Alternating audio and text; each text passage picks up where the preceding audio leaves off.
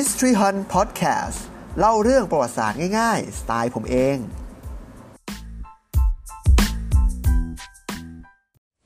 สวัสดีครับผมต้าวัฒน์ไทยครับและนี่คือปริศนาโบราณคดี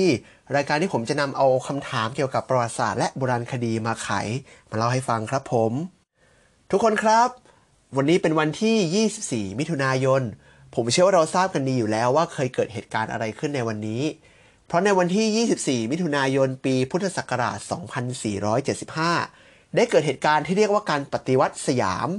ซึ่งเป็นการเปลี่ยนแปลงการปกครองจากระบอบสมบูรณาญาสิทธิราชย์เป็นระบอบประชาธิปไตยและวันนี้ยังเคยถูกใช้เป็นวันชาติอีกด้วยนะครับนอกจากนี้อนุสาวรีย์แห่งหนึ่งเริ่มสร้างขึ้นในวันนี้อนุสาวรีย์ที่ว่าก็คืออนุสาวรีย์ประชาธิปไตยครับและเราจะมาทำความรู้จักกับอนุสาวรีย์นี้กันให้ลึกซึ้งกันอีกสักหน่อยครับผม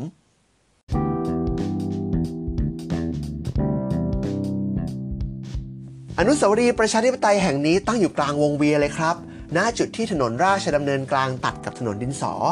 เป็นอนุสาวรีย์ที่สร้างขึ้นในสมัยของรัฐบาลจอมพลป.พิบูลสงครามเมื่อวันที่24มิถุนายนปีพุทธศักราช2482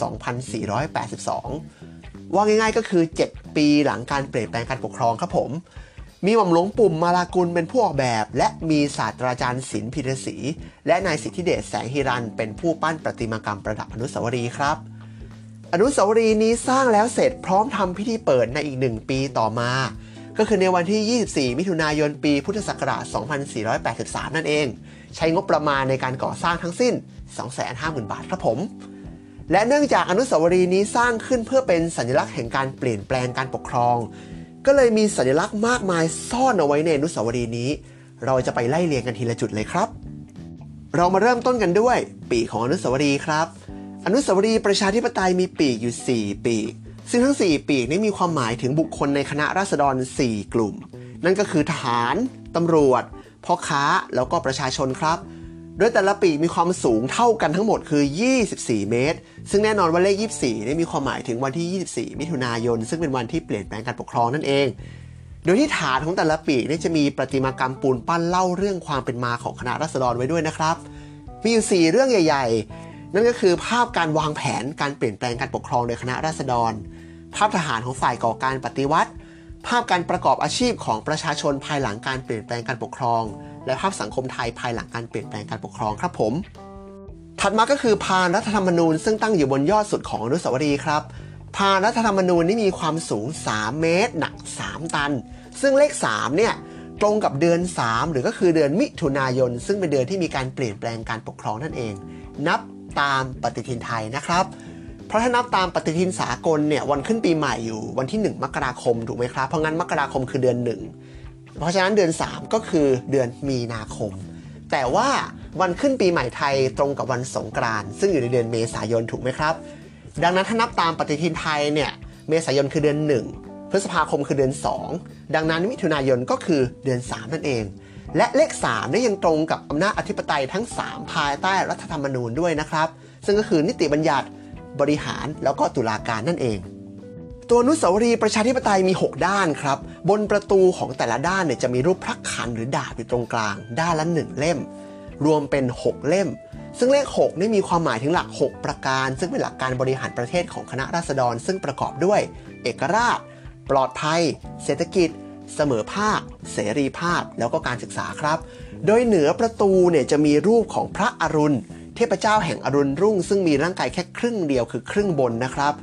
โดยความหมายของพระอรุณก็คือแสงสว่างแรกของยุคใหม่ภายใต้การปกครองแบบประชาธิปไตยครับซึ่งรูปพระอรุณเนี่ยเพิ่งจะมีการใช้งานจริงๆในยุคนี้แหละก็คือในสถาปัตยกรรมของคณะราษฎรโดยพบอยู่อีกที่หนึ่งด้วยนะครับนอกจากที่นี่นั่นก็คือที่วัดประชาธิปไตยหรือก็คือวัดพระศรีรัตนมหาธาตุบางเขนนั่นเองและอนุสาวรีย์ประชาธิปไตยนี้มีระยะจากศูนย์กลาง24เมตรโดยรอบอนุสาวรีย์มีปืนใหญ่ปักลงดินอยู่ทั้งสิ้น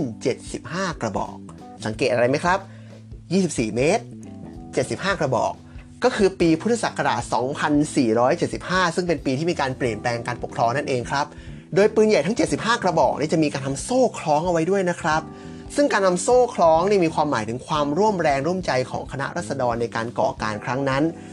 เพราะฉะนั้นเราจะเห็นว่าอนุสาวรีย์ประชาธิปไตยแห่งเดียวเนี่ยเต็มไปด้วยสัญลักษณ์มากมายซึ่งเกี่ยวข้องกับทั้งคณะราษฎรเองแล้วก็ทั้งวันที่ก่อการเองก็คือ24มิถุนายน2475นั่นเองครับ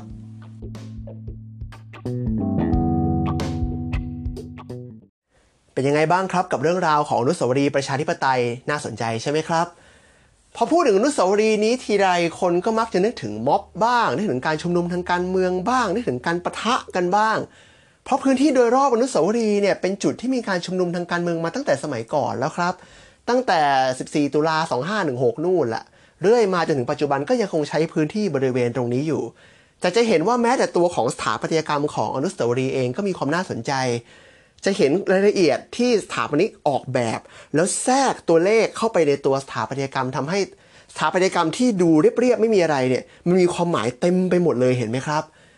จริงๆสัญลักษณ์พวกนี้เรายังพบในงานสถาปัตยกรรมของคณะราษฎรแห่งอื่นๆด้วยนะครับไว้อาจจะหาโอกาสมาเล่าให้ฟังนะฮะขอฝากช่องทางการติดตามด้วยนะครับทั้งใน Facebook Fanpage YouTube History Hunt รวมถึงช่องทางการรับฟังพอดแคสต์ต่างๆไม่ว่าจะเป็น Spotify Google Podcast Apple Podcastเซิร์ชคำว่า History Hunt นะครับฝากกดไลค์กดแชร์กันด้วยนะครับถ้ารู้สึกว่าเรื่องนี้น่าสนใจเอาให้เพื่อนฟังด้วยนะครับหรือใครอยากฟังเรื่องอะไรใครมีประเด็นจะแลกเปลี่ยนหรือมีข้อเสนอแนะติชมอะไรคอมเมนต์ได้ที่โพสต์ใน Facebook Fanpage หรือใน YouTube ก็ได้นะครับยังคงคอยอ่านอยู่เสมอนะครับอาจจะช้าบ้างก็ขออภัยด้วยนะครับวันนี้ขออนุญาตลาไปก่อนครับผมสวัสดีครับ